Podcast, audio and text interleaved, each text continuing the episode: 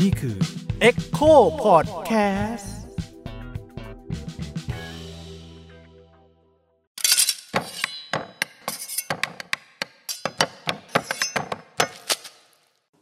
สวัสดีครับ ผมยิ่งครับ สวัสดีครับ ผมบิ๊กครับ ผมเหรอต้องพูดปะ อ่ะพูดด้วยก็ได้ครับ สวัสดีครับ ผมปิปโป้ครับ สวัสดีครับผมเต้ครับผม โอเค โอเค นี่คือพอดแคสต์เนื้อข้างเขียงนะครับ วันนี้เราอยู่กับแขกรับเชิญ 2 ท่านนะครับ อยู่กับพี่โป้ แล้วก็พี่เต้ของเรานะครับที่อยู่ ครัเอบผม โคอยู่แล้ว หลายคนอาจจะคุ้นหน้าคุ้นตานะครับแต่พี่โป้นี่คือเราไม่คุ้นหน้าคุ้นตาครับ แต่ว่าคนอื่นอาจจะคุ้นหน้าคุ้นตาพี่โป้นะครับเพราะว่าพี่โป้ทำหลายอย่างมากพี่โป้เล่าให้ฟังนิดนึงครับว่าทำอะไรมาบ้าง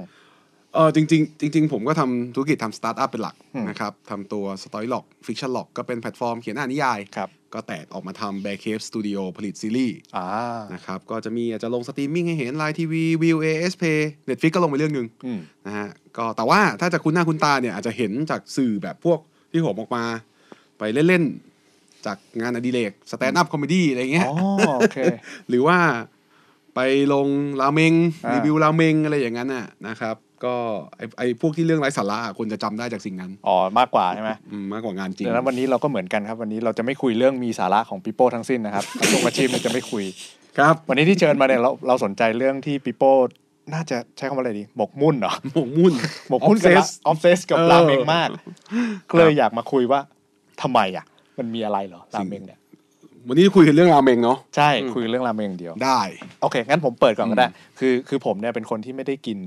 คือไม่ไม่ไม่ได้ชอบกินราเมง อืม ชอบกินอาหารญี่ปุ่น แต่ว่าก็จะหลีกเลี่ยงการสั่งราเมงอย่างมากเพราะว่า พวกมักเกิล เฮ้ย เหยียดเหยียด เหยียดเหยียดซะงั้นเออไม่ก็เลยถามว่า หลายคนนะมันก็มีคนที่ชอบราเมงมากๆ ทีนี้ผมก็เลยอยากจะถามว่า มันแตกต่างจากก๋วยเตี๋ยวยังไงอะถ้าพูดกันตามตรง อ๋อโอเค คือคือจริง ๆ เนี่ยก่อนคนชอบถามคำถามนี้ เหรอ โดนบ่อย โดนบ่อยราเมงมันต่างกับก๋วยเตี๋ยวยังไง เออ แล้วคนก็จะคิดว่าเฮ้ยถามได้ไหมมันดูแบบ ดูถูกหรือเปล่า ยียด เออ บอกไม่ไม่ จริงๆ ไม่ ไหม ราเมงมันก็คือก๋วยเตี๋ยวอย่างหนึ่งนั่นแหละ อ่าโอเค ซึ่งซึ่งต้องใช้อย่างนี้ก่อน มันก็จะมีคำว่าเมงเนี่ย มันก็มาจากลาเมงก็คือล่าเมี่ยน มีความจีน โอเค มันลากศัพท์นะ อันนี้ ครับ พูด ครับ แบบทฤษฎีนิดนึง ครับผม เมี่ยนมันก็คือบะหมี่ถูกไหมก็คือบะหมี่นั่นแหละ แล้วพอมันเป็นญี่ปุ่นมันก็กลายเป็นเมงนะฮะ แต่จริง ๆ มันมีลึกกว่านั้นเดี๋ยวเต้น่าจะเล่าให้ฟัง อืม เต้ เตรียมมา เอา เตรียมมา โอ้โห เต้เขาเตรียมมา แต่ถ้าถามว่าอ่ามัน ถ้าจะเอาทฤษฎีนิดนึงอ่ะมันจะมีเอลเมนต์ของราเมนอยู่ โอ้ เออ มันจะมี five element โอเค ห้าองค์ประกอบที่ทำให้ราเมงเป็นราเมง โอเคฮะ หนึ่งเส้น อ่า สองซุป เออ สามเครื่อง โอเค สี่ทาเระ ทาเระ คืออะไร คืออะไร ทาเระคือเบสถ้าไปกินราเมงจำได้ไหมเขาจะมีถ้วยใช่ไหมแล้วเขาจะบางทีมันจะมีซอสซอสลงก่อนแล้วค่อยซุปตาม อ่า ซอสดำๆมันก็คือแบบถ้าเป็นโชยุมันก็คือไทยโชยุทะเล ครับ ถ้าเป็นชิโอะก็คือเป็นชิโอะ อ่ะ มันจะเป็นเหมือนหัวเชื้อของของความเข้มข้นของราเมงนั่นแหละครับ โชยุมันก็คือซีอิ๊วอ่า อะไรอย่างนั้นนะฮะ แล้วก็ซีเมื่อกี้กี่ข้อแล้ววะ สี่แล้ว ซี แล้วอันนี้ห้าป่ะ ออยล์ อ๋อ น้ำมัน โอเค อ่า น้ำมัน ครบห้าอันก็จะเป็นราเมง โอเค แต่คำถามก็คืออ้าวแล้วขาดอย่างใดอย่างหนึ่งเป็นราเมงไหมเป็น อ่ะ ก็เป็นอยู่ ขาดเส้นเป็นเกาเหลาป่ะ มันก็มีญี่ปุ่นมีร้านหนึ่งแม่งไม่ใส่เส้น เอาเหรอ มันก็ยังเรียกราเมง โอเค มันมีมันมีร้านราเมงร้านหนึ่งที่ดังเหมือนกันทำซุปเป็นสไตล์คอนซูเม่ ครับ คือคอนซูเม่แล้วกันเหมือนฝรั่งเศสไม่ใส่ทาเละ อืม เขาก็ยังเป็นราเมงอยู่ อืม ทีนี้ก็เลยกลับมาถามว่าเอ้าจริงๆแล้วราเมงแมันคืออะไรวะ เออ งั้นกลับขอกลับไปตอบก่อนว่าแล้วมันต่างกับก๋วยเตี๋ยวไหมถ้าถ้าคนก็บอกว่านี่ไงก๋วยเตี๋ยวมันไม่มีครบห้าเอลิเมนต์ อืม ผมเถียงนะก๋วยเตี๋ยวเรือกับเย็นตาโฟมีครบเลย มีครบเลย เส้นเล็ก ครับ อืม น้ำ อ่า ถ้า เครื่ เป็ อนง น้ำตก อ่ะ เลือด อ่า คือทะเลได้ถูกไหมซีอิ๊วเขาปนลงไปแล้ว ครับ เครื่องแล้วก็ออยคือน้ำมันเจียวกระเทียมเจียว ครบเหมือนกัน อืม เย็นตาโฟก็คือเต้าหู้ยี้ที่ ครับ ทำทะเล ผม ได้ เพราะงั้นจริงๆอ่ะครับก็เลยคุยกันผมก็คุยกันในหมู่แบบว่าคนทำราเมงอะเชฟราเมงอ่ะเขาบอกว่าด้วยชื่อคำว่าราเมงมันก็คือก๋วยเตี๋ยวญี่ปุ่น อืม ถ้าคุณกินแล้วคุณรู้สึกว่ามันคือบะหมี่ญี่ปุ่นอ่ะ อืม จริง ๆ ก็เรียกว่าราเมงนะ มันก็จบแล้วแค่ตรงนั้น แค่นั้นเอง อืม แค่รู้สึกว่ามันคือญี่ปุ่นน่ะ อ่า มันคือราเมงเท่านั้นเองครับสิมเพิลมากๆ อืม เพราะงั้นไม่ต้องไปแบ่งแบ่งระดับ ยกระดับมันว่าราเมงคือแบบ ไฮไฮกว่ามี High end วิธี การทำที่สูงส่งกว่า โอ้มันก็เมื่อก่อนที่ญี่ปุ่นมันก็บะหมี่ข้างทางเหมือนกันนั่นแหละ อ่า อืม ใช่ไหมเออแต่แต่แต่ว่าเดี๋ยวเราคุยไปเรื่อยๆแหละจะลงลึกมากขึ้นว่าทำไมราเมงมันเริ่มเป็น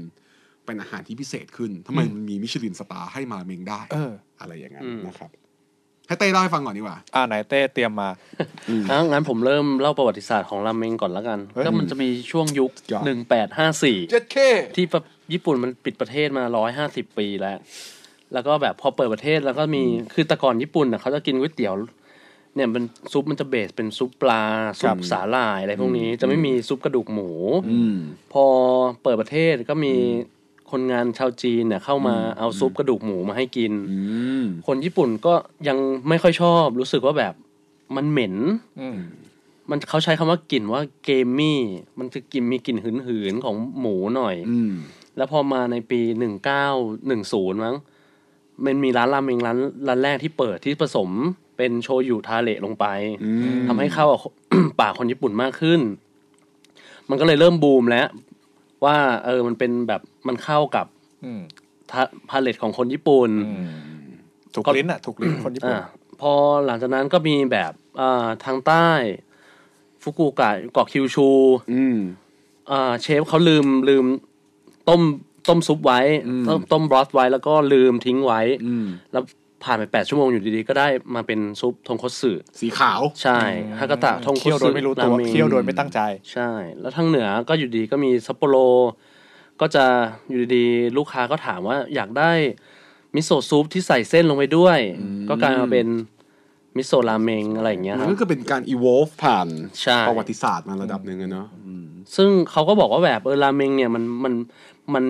สั่งเร็วได้เร็วกิน แล้วก็อิ่มท้องไม่เหมือนอาหารญี่ปุ่นอย่างอื่นที่อย่างเช่นซูชิหรืออาหารเร็วกังที่แบบจะต้องเตรียมแบบ เป็นสำรับ นู่นนี่ เนอะ นั่นสำรับหรือไม่ก็แบบอ่ะอย่างข้าวหน้าเนื้อ จานหนึ่งก็ต้องไปผัดเนื้อลงไข่ก่อนราเมงคือลวกเส้นแล้วก็ใส่ใส่ใส่ใส่แล้วก็กินเสิร์ฟเสิร์ฟปุ๊บปุ๊บปุ๊บแป๊บเดียวไปทำงานได้เลยอะไรอย่างเงี้ยก็คือมันก็จะไม่พิธีพิธไม่ใช่ไม่พิธีพิถันสิเขาเรียกว่าอะไรอ่ะไม่ลีลา มันไม่ รวด เย เร็ว อะ ซาลารี่แมนญี่ปุ่นเนี่ยถ้าไปญี่ปุ่นก็จะเห็นว่าซาลารี่แมนกินเยอะมาก อืม นะมันไม่ใช่อาหารแบบของของไทยอาจจะดู มีคลาส เออ แต่ว่าญี่ปุ่นมันก็คือบะหมี่อ่ะ มันก็บะหมี่ข้างทางข มั อนง ก็ เรา เหมื เนี่ อน ยแห เรา ละ กินบะหมี่อะไร อ่าๆ วัฒนธรรมมันเป็นอย่างนั้น อืม แล้วก็แล้วก็จะเห็นว่าร้านราเมงที่ญี่ปุ่นมันไม่ได้เป็นโต๊ะส่วนใหญ่เป็นบาร์ ครับ กินคนเดียว ร้านเล็ก ร้านเล็ก ๆ ก็คือซาลารี่แมนก็ไปกินก่อนเที่ยงไปกลับกินกลับอะไรเงี้ยไม่พูดกับใครไปไวๆนะฮะ ๆ ใช่ แล้วมันอิ่มท้องด้วย อืม ค่อนข้างเยอะ อ่ะแล้วไงพอมาไทยแล้วทำไมมันถึงกลายเป็นแบบว่าเหมือนอาหารพที่มันดูพรีเมียมขึ้นมา อ๋อโอเค good question คำถามที่ดี จริง ๆ มันมันเทรนด์นี้มันก็มามาตั้งแต่ญี่ปุ่นแหละ อืม เมื่อก่อนเนี่ยอีเออราเมงเนี่ยเรียกว่าคอมมูนิตี้ราเมงนี่ผมผมผมฟังเชฟญี่ปุ่นเขาเล่าให้ฟังนะครับ ผิดถูกไงก็ไปไป ไปว่าเขา ว่าเขา อ่า อืม ก็คือ เขาบอกว่าเมื่อก่อนน่ะราเมงญี่ปุ่นมันก็จะแม็กซ์อยู่ที่ประมาณ 500 เยน อืม ไม่ค่อยเกิน ครับ แล้วมันก็ทำได้แค่ระดับหนึ่งนั่นแหละ อืม นะฮะ เพราะว่าต้นทุนมันประมาณนี้ ใช่ต้นทุนมันประมาณนี้ แต่ว่าทีนี้เนี่ยพอมันมาถึงถึงจุดหนึ่งเนี่ย ต้องเข้าใจก่อนว่าญี่ปุ่นเนี่ยเป็นคนที่แบบ หมกมุ่นอะ อืม ทำอะไรไปให้สุด นึกออกใช่ไหมพออยากไปให้สุดเนี่ยเขาก็พยายามเขาเป็นชาติที่เต็มที่กับทุกอย่าง และเวลาเขาทำอาหารเนี่ยราเมงเนี่ยเขาจะเหมือนถูกสอนกันมาเหมือนแบบจะมีความแบบแหมนึกออกมาอ่านการ์ตูนญี่ปุ่นอะ อืม ฉันจะไปให้สุดอะ อืมอืม ตามหาวัตถุดิบที่ดีอะไรอย่างเงี้ย อ่า แล้วก็จะมีมาเซตที่ว่าเขาอยากชูวัตถุดิบ อืม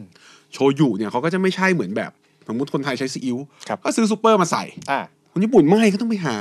อืม โรงหมักโชยุ ต้อง ไหน ทำ ดี เองเอออ อะไรอย่างนี้ เออ มีมีทำกันมายังไงหมักในไหแบบไหนอะไรอย่างเงี้ยนึกออกใช่ไหม เออเออ เป็นอย่างนั้น เกลือจากภูมิภาคไหนก็เกลือกูกินที่ไหนมันก็เหมือนกันแหละกูแบบ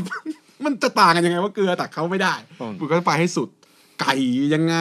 พันไก่แบบไหนมาต้มน้ำซุปแล้วมันจะได้ดีที่สุดอะไรเงี้ย เพราะงั้นอ่ะพอพอถึงจุดหนึ่งอ่ะมันก็เลยถูกขยับบาร์ขึ้นมา เริ่มมีราเมงที่ราคาสูงขึ้น แล้วก็เนียบขึ้น อืม ทีนี้มันก็เลย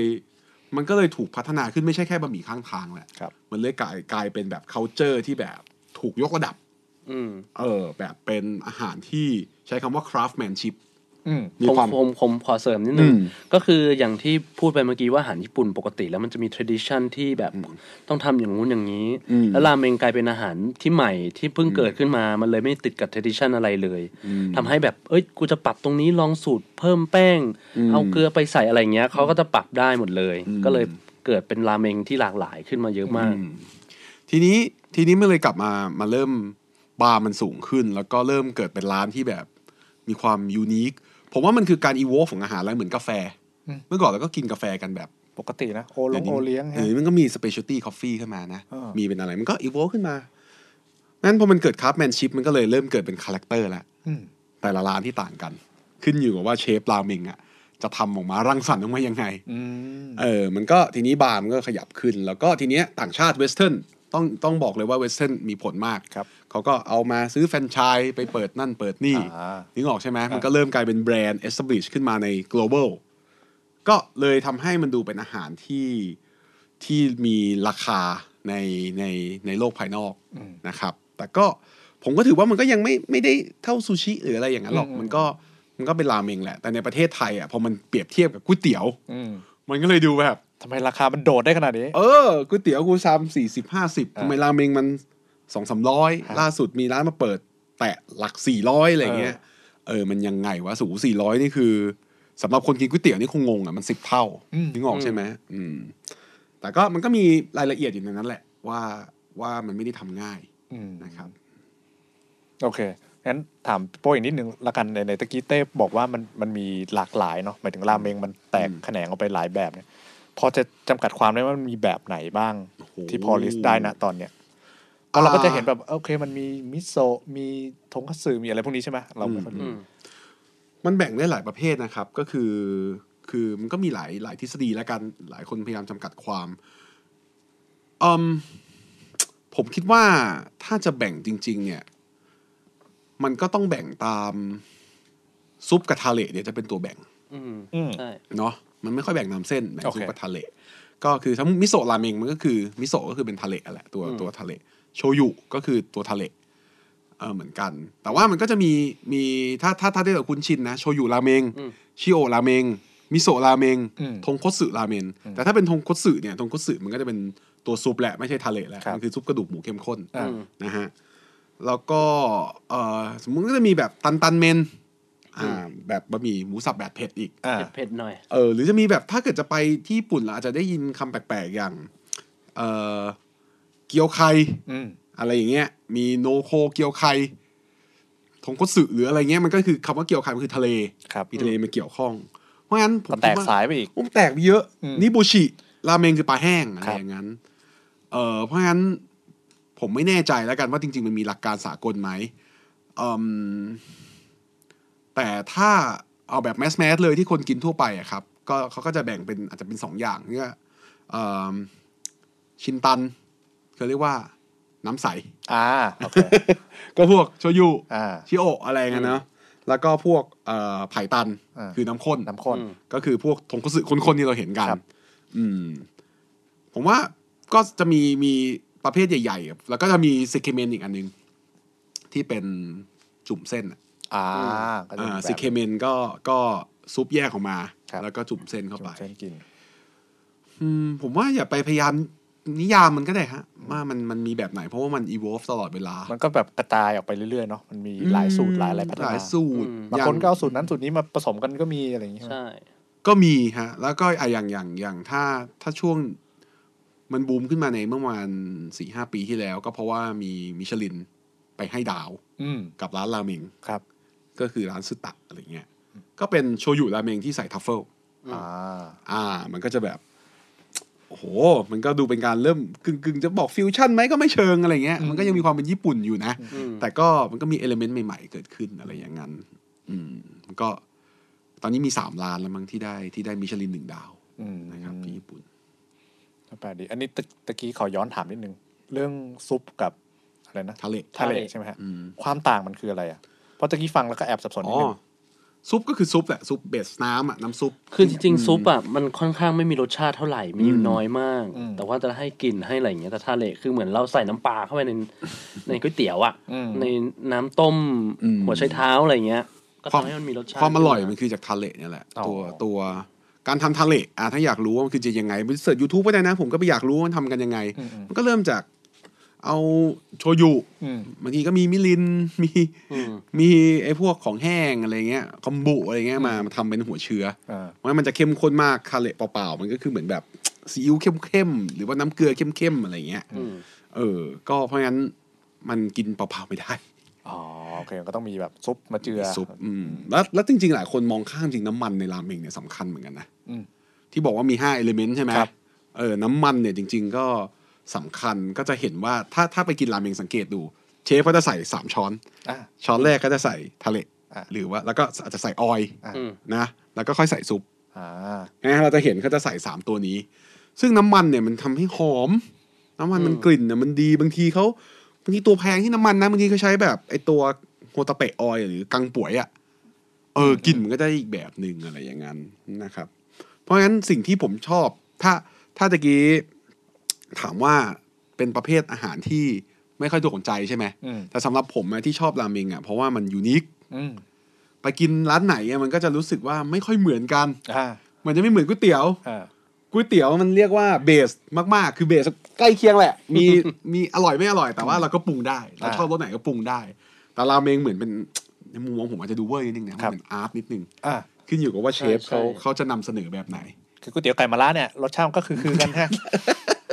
ทำแปลกไปคนจะตกใจด้วย เออแบบ ซ้ำ เอ้ยมันไม่ใช่รสนี้นี่ เอ้ยมันไม่ใช่ก๋วยเตี๋ยวไก่มารานี่ เออ เออ แต่ถ้าราเมงอ่ะมันรับได้ เออ ราเมงมันก็เฮ้ยร้านนี้เขาอยากนำเสนอแบบนี้ อืม ร้านนี้เขาอยากนำเสนอแบบนี้ แล้วมันก็เลยมีความสนุกที่ได้ explore อืม นั่นแหละครับ นี่คือ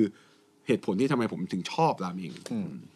โอเคเล่ามาถึงขนาดนี้แล้วพี่โป้เล่าให้ฟังหน่อยว่าจุดเริ่มของการที่ อืม เราสนใจราเมงจริงๆเนี่ยมันเริ่มมาจากอะไร ผมอะเหรอ เออ ทำไมถึงชอบมันไม่ไม่ไม่ไม่ใช่ทำไมถึงชอบจุดเริ่มที่ทำให้ไปชอบมันอะ จริง ๆ อ่ะ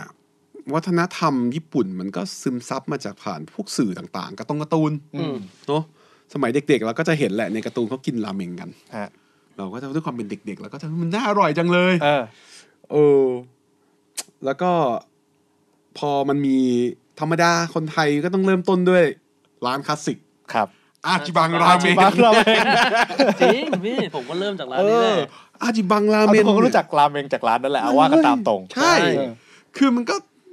ตอนเด็กๆอ่ะแค่นั้นก็อร่อยแล้ว เออ แต่อย่าดูถูกนะ ทุกวันเนี้ยมีคนชอบมาดูถูกหาจิบัง แบบของแบบโลฮะ เฮ้ยเฮ้ย เหมือนแบบฟาสต์ฟู้ดอะไรอย่างเงี้ยไม่ใช่ เฮ้ยอร่อยนะเว้ย อร่อยด้วยแล้วราคาดีด้ว มี ย เย็นมันอร่อยนะ เออ เออ เกี๊ยวซาซาลูเซ็ต เออ เติม คือ เส้นด้วย ใช้คำนี้ผมว่าหาจิบังราเมงเนี่ย มันมันอยู่เหนือคำว่าอร่อยไม่อร่อยแล้ว มันคือรสชาติของความทรงจำ นี่ นอสตาเจีย เออมันนอสตาเจียเข้าไปแล้วทุกอย่างแม่งเหมือนเดิ เฮ้ย ม นี่ก้าวแรกของเราอ่ะอะไร เอ เงี้ อย มันมันไปกินแล้วมันมันคือเมมโมรีอ่ะ อ่าอ่า นี่ก็ออกใช่ไหมเพราะงั้นบางทีเราไม่ได้ไปเอาไปกิน รสชาติ อืม ไปดื่มดำเมมโมรี่นะ อืม สปอนต้องเข้าแล้ว เอ ธิ อบ ย มาละรอแล้วเนี่ย อ่ะมันเริ่มต้นจากสิ่งนั้น เออ แล้วสักพักเนี่ย มันก็มันก็มาตามมันเหมือนเหมือนผมโตขึ้น มันก็มาเริ่มมีราเมงใหม่ ๆ มามากขึ้นแต่เมื่อก่อนเนยมันหากินยากมากนะในในกรุงเทพในประเทศไทย ถ้าจะขยับไปอีกเทียร์หนึงเนี่ยตอนนั้นเนี่ยมันก็จะเป็นยามาโกย่าราเมง อืม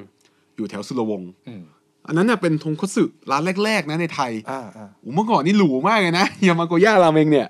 แถวนั้นสีลมก็จะมีราเมนเตอิ อืม อืม ราเมนเตอิจะออกทางจีนๆหน่อย ครับ ราเมนเตอินี่คือโอ้โหอร่อยมากแล้วในยุคนั้น แล้วก็มันกลับมาบูมอีกครั้งหนึ่งตอนที่คุณตัน ครับ เอาไอ้ราเมงแชมเปี้ยนเข้ามาตรงทองหล่อสิบล้าน ใช่ไหม ชาบูตรงปะ ไม่ใช่ไม่ใช่ ไม่ ไม่ ใช่ ใช่ อะ มันจะเป็นราเมงแชมเปี้ยน อ่าจำได้แล้วจำได้แล้วอ่าอ่าอ่า แต่มันมาพร้อมพวกชาบูตงนั่นแหละ มันก็มาบูมอยู่ช่วงนั้นแล้วก็ก็ซาไป มาเร็วไปหน่อยมาก่อนการไปหน่อยคุณตัน ช่วงนั้นก็อร่อยก็ต้องไปเวนกิน แล้วก็ผมก็เริ่มสนใจราเมงมากขึ้นตั้งแต่ตั้งแต่ช่วงนั้นนะยอมรับว่า เออ มันมีราเมงหลากหลายประเภทเว้ย อืม แล้วพอเราไปญี่ปุ่นเราก็จะเริ่มเห็นว่าหุย เยอะไปหมด มันออกมาจากโลก ที่แบบเรากินอยู่ไม่กี่ร้านในไทยอ่ะ อ่าอ่าอ่า แล้วก็แบบเฮ้ยมันมีอะไรบ้างเนี่ย อืม แล้วก็เลยเลยลองลองไปไปไล่อ่านดูว่ามันมีอะไรบ้าง เริ่มไปศึกษา ก็ยังไม่ได้ออฟเซสขนาดนั้น แล้วก็ก็เรียกว่าถ้าถ้ามันมีร้านใหม่มาจะไปลอง อืม เป็นประเภทอาหารที่จะไปลอง อืม ก็พอมันมีช่วงหนึ่งมีเริ่มกลับมาบูมก็คือมีอิปุโด อืม ใช่ไหมอิปุโดไอ ที่ที่เป็นก็มาจากฮากาตะ ครับ มาเปิดที่เซ็นทรัลเอมบัสซี อืม ก็เริ่มบูมขึ้นมาอีกแล้ว อีกรอบหนึ่งอีกรอบหนึ่ง แต่ว่าถ้าถามผมนะว่ามันกลับมาบูมเมื่อประมาณสองสมปีที่ผ่านมาสองปีแล้วกัน ผมว่าไม่เกินสองปี เพราะมีอยู่สองร้านที่เป็นตัวจุดกระแสก็คือเมนยะอิโตะ อืม อืม แล้วก็เมนโช อ่า โตเกียว เมนโชโตเกียวเอ่อโตเกียวปะวะโตเกียวเออ อ่าอ่า ใช่ใช่มาแล้วอันนี้มันมันคือ มันคือไม่ใช่สายแฟรนไชส์แล้ว อืมอืม คือต้องต้องต้องต้องแยกก่อนว่าราเมงอ่ะบางทีมันจะเป็นสายสายบ้านๆอย่างแบบ ไม่ใช่สายบ้านๆสายแบบ เชฟดูตั้งใจจริง เออแบบเชฟคราฟจริง ๆ อะไรเงี้ยอ่ะอย่างผมว่ามันยะอิโตะกับเมนโชะแบบดูแบบ ตั้งใจจริงทำสูตรจริง แบบแบบเชฟญี่ปุ่นมาดูเองอะไรอย่างนั้นน่ะ อืม เออกับถ้าแฟรนไชส์ก็คือแฟรนไชส์คือมีสแตนดาร์ดที่ดีนะ อ่า ไม่ใช่ สูตร ไม่ใช่น่า สูต เกลียด รฟิกมาละ อืม แต่พอมันมีไอ้สองทางนี้มาเปิดอะแล้วมันได้รับความนิยมอะผมผมคิดว่าคนญี่ปุ่นเองหรือว่าในอุตสาหกรรมมันก็ตื่นตัวมากขึ้น อืม บอกเฮ้ย มันมีร้านนี้มาเปิดแล้วมันยะอิโตะเนี่ย ในญี่ปุ่นนี่ดังมากเลยนะ อืม คือแบบในทาเบตหลอกนี่คะแนนแบบเท่าไหร่วะสี่ปะแบบสูงอะผมต่อไปกินที่ญี่ปุ่นอะมันผมต้องต้องไปรอคิวหนึ่งชั่วโมง โอ้ เพื่อกินราเม ที่ ง ไห ห น นึ่ง อัน ชา นี้ มโตเกียว โตเกียว นยาอิโตะโตเกียว อะไรอย่างเงี้ยแล้วพอมันมาเปิดเนี่ยมันก็เลยมันก็เลยแบบ ตอนนั้นก็คนก็ได้รับความนิยมอ่ะมาต่อคิวกินเยอะนะครับ ทีนี้พอมันสองร้านนี้มันมา มันก็เริ่ม เริ่มมีร้านอื่นๆ เข้ามามากขึ้น แล้วก็เอิ่มผมคงพูดต้องพูดว่าคาร์ฟแมนในไทยเนี่ย ที่จะทำแบบเลเวลเนี้ยมีอยู่ไม่กี่ร้าน อืม หนึ่งก็คือชินโดราเมนตรงสารยาสองก็คือซันไมที่เชียงใหม่ เชียงใหม่ อืม ร้านอื่นๆผมยังยังไม่แน่ใจ แต่ก็มีหลาย ๆ ร้านที่พยายามที่เป็นคนไทยเองนะ อืม และพยายามทำให้ได้เลเวลนั้นก็ก็เริ่มมาเหมือนกัน ก็จะมีบางคนลองทานแปลกๆอย่างชิมราเมงเนี่ยราเมนกุ้งพยายามเอาความผสมของความเป็นไทยมา อ่า อะไรอย่างนั้นก็มีงั้นกลับมาที่คำถาม เล่ายาวเหลยเกิน ว่าทำไมถึงมาชอบก็คือ ผมเรียกว่ามันโตมาพร้อมกับกับ culture นี้แล้วกัน อ่า เออ มันไม่ได้มีแบบ tipping point ที่แบบ โอ้โห ชามนี้เปลี่ยนชีวิตฉัน อ่าอ่า ขนาดนั้นแต่ว่าบางคนโตมามันได้เรียนรู้มากขึ้น มันได้กินมากขึ้น มันก็เลยรู้สึกว่า เออมันเป็นพาร์ทพาร์ทหนึ่งในชีวิตที่เราสนุกกับมันอะไรเงี้ย อืมเบื่อไหมเบื่อไหมพอกินละ ไม่เบื่อ เคยคิดจะเบื่อบ้างไหม ไม่ไม่ไม่เบื่อนะ ไม่เบื่อเหรอ มันไม่เหมือนอะมันไม่เหมือนกันอะแต่ว่าก็ มันมีแต่ คือเราไม่ได้กินทุกวันขนาดนั้น เออ แต่อะอย่างนี้จริง ๆสำหรับผมก็ต้องกินอาทิตย์ละอย่างน้อยอะครั้งห นึ่ง ต้องกินครั้งหนึ่งอาทิตย์หนึ่ง มันต้องมีบ้างแล้วถามว่าเรากินกะเพราเราเบื่อไหมอะ ก็ติดกันก็เบื่อเหมือนกันนะ เอาเหรอ เออแต่สมมติอาทิตย์ละครั้งก็ไม่เป็นไรหรอก อ่า นึกอ ก็ อก พอ ใช่ไหม มันก็ยังได้อยู่ สุกี้อย่างเงี้ยอาทิตย์ละครั้งก็ได้อยู่ อ่า ผมว่ามันก็เหมือนกันแหละทุก ๆ ประเภทอาหารนะฮะ เพราะงั้นคือคนชอบคิดว่า ผมเป็นคนชอบกินราเมง ผมต้องกินทุกวันนะไม่ใช่ มันก็คือ มันก็กินไปทุกครั้งที่อยากกินอ่ะ อย่างพี่เต้อย่างเงี้ยพี่เต้ชอบกินราเมงใช่ไหม ชอบกินราเมงครับ เออ ใช่ แล้วไปรู้จักราเมงมันได้ยังไงเหมือนกับปีโป้ปะ ก็เหมือนเหมือนๆกันแหละ เริ่มจากฮาจิบังอะไรอย่างเงี้ย อี คุณเริ่มเลย ก็ไม่มีอะไรคือปกติเป็นคนชอบกินก๋วยเตี๋ยวอยู่แล้ว ชอบสดสดสดน้ำซุปแบบยังไงก็ซดหมดชามตลอดอะก๋วยเตี๋ยว แล้วพอเป็นราเมงแล้วมันแบบอย่างที่พี่ปีโป้บอกอะมันมีมันมีเดฟของมันอะมันแบบกินเข้าไปแต่ละช้อนคือแบบ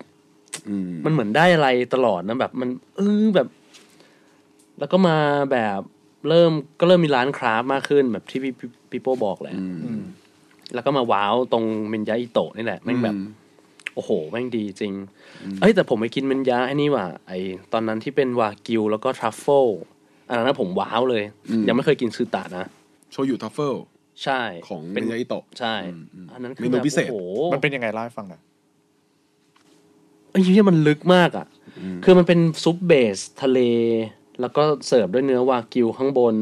แล้วก็มีทรัฟเฟิลออย อืม แบบอยู่คือเราตอนแรกเราก็กินซุปเบสเข้าไปก่อนเลย ยังไม่ได้คนทัฟเฟิลอย่างเงี้ย อืม มันก็จะแบบกลิ่นทะเลทะเลหอมหอมๆเลยซีฟู้ดเลยอ่ะแล้วพอคนทัฟเฟิลเข้าไปแล้วมันแบบเฮี้ยมันลงตัวมากอ่ะ แม่งกลมกล่อมเค็มพอดีแล้วก็กินคู่กับวากิวสไลด์อีกโอ้โหแบบ ฟินตาแตกอะ อืม ลิ้นแสงออกเลยอะ มันแล้วกูหิวเลยเนี่ย มันมันมีวิธีกินป่ะพี่ เออ เข้าปาก เคี้ยว ไปก่อนนะ เดี๋ยวเดี๋ยวเดี๋ ยวเป็นคำถามที่ดี เออ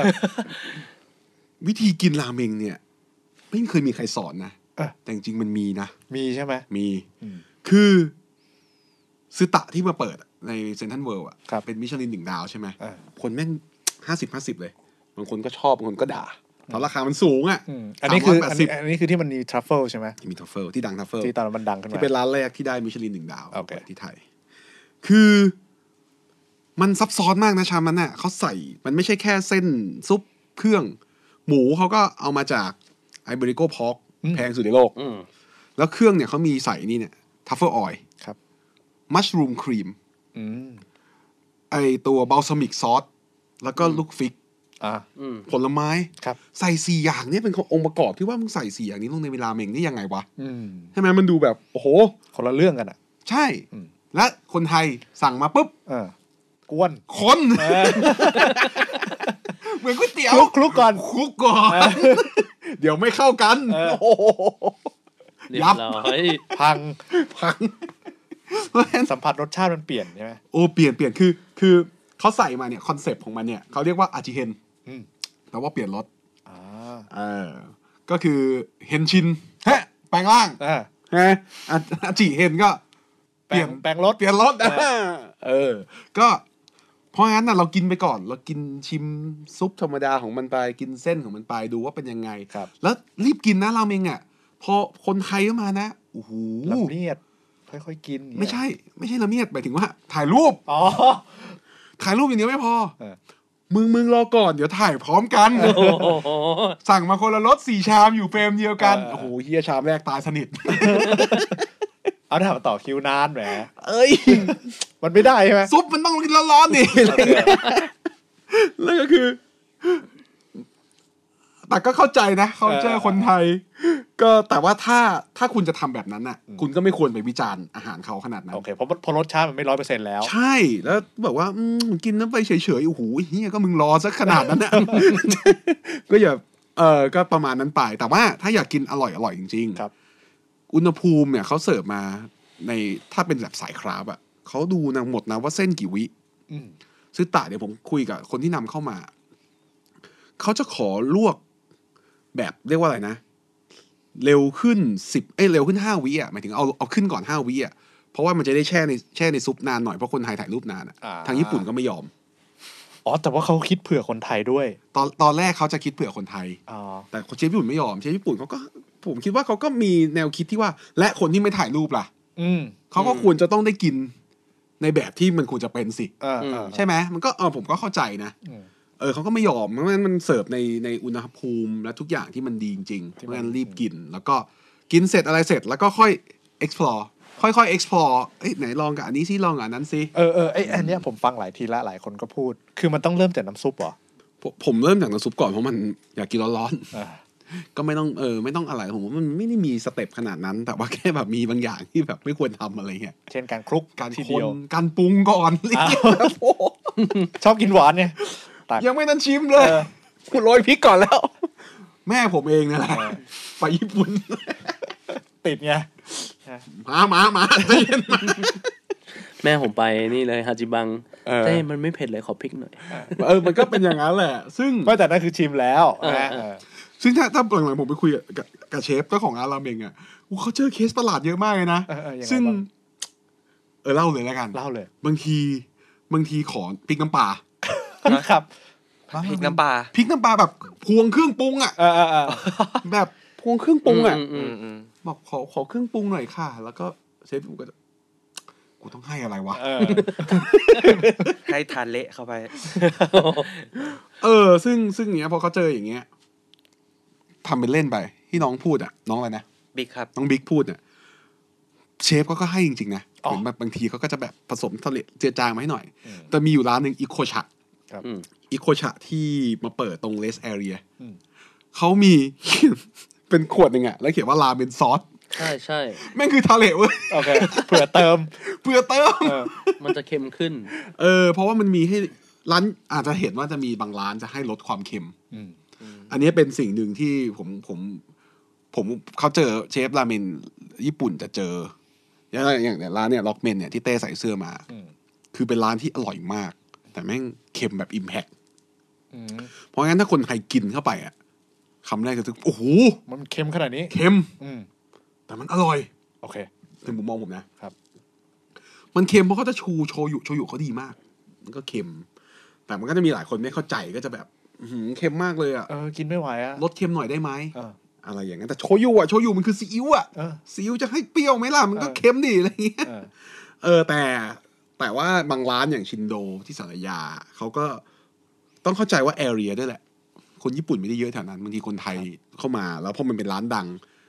ลูกพาม้าไปกินหน่อย า เห็นในรายการ อ่า นึกออกใช่ไหมมันก็จะมีเซกเมนต์นั้น ครับ เขาก็เลยทำลดเปอร์เซ็นต์เค็มให้ อืม ซึ่งมันก็คือการลดทาเรตแล้วพอลดทาเรตความอร่อยก็ลดลง อืม พี่เขาก็ต้องแบบต้องทำใจนิดนึงนะ กำคืนฝืนทนเนาะ เออแต่ว่าบางคนก็เขาก็ก็ไม่ชอบจริง ๆ อะไรอย่างนั้นนะบางบางทีก็ถือด้วยนะ แต่ว่าผมว่ามันเป็นวัฒนธรรมแล้วกันไม่กัดเส้น ไม่กัดเส้น ซูด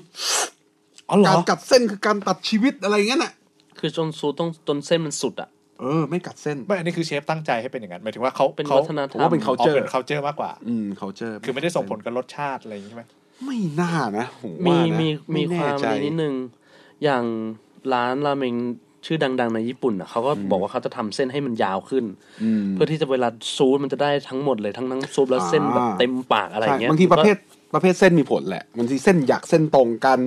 ดูดน้ำขึ้นมามันต่างกัน อืม ถ้าเส้นมันยาวขึ้น มันอาจจะดูดน้ำขึ้นมามากขึ้น อาจจะอร่อยขึ้นมันก็ไม่ไม่ค่อยเป็นเคาเจอว่าเออกินราเมงไม่กัดเส้นอะไรเงี้ยซูทให้หมดมันก็เลยคนญี่ปุ่นมี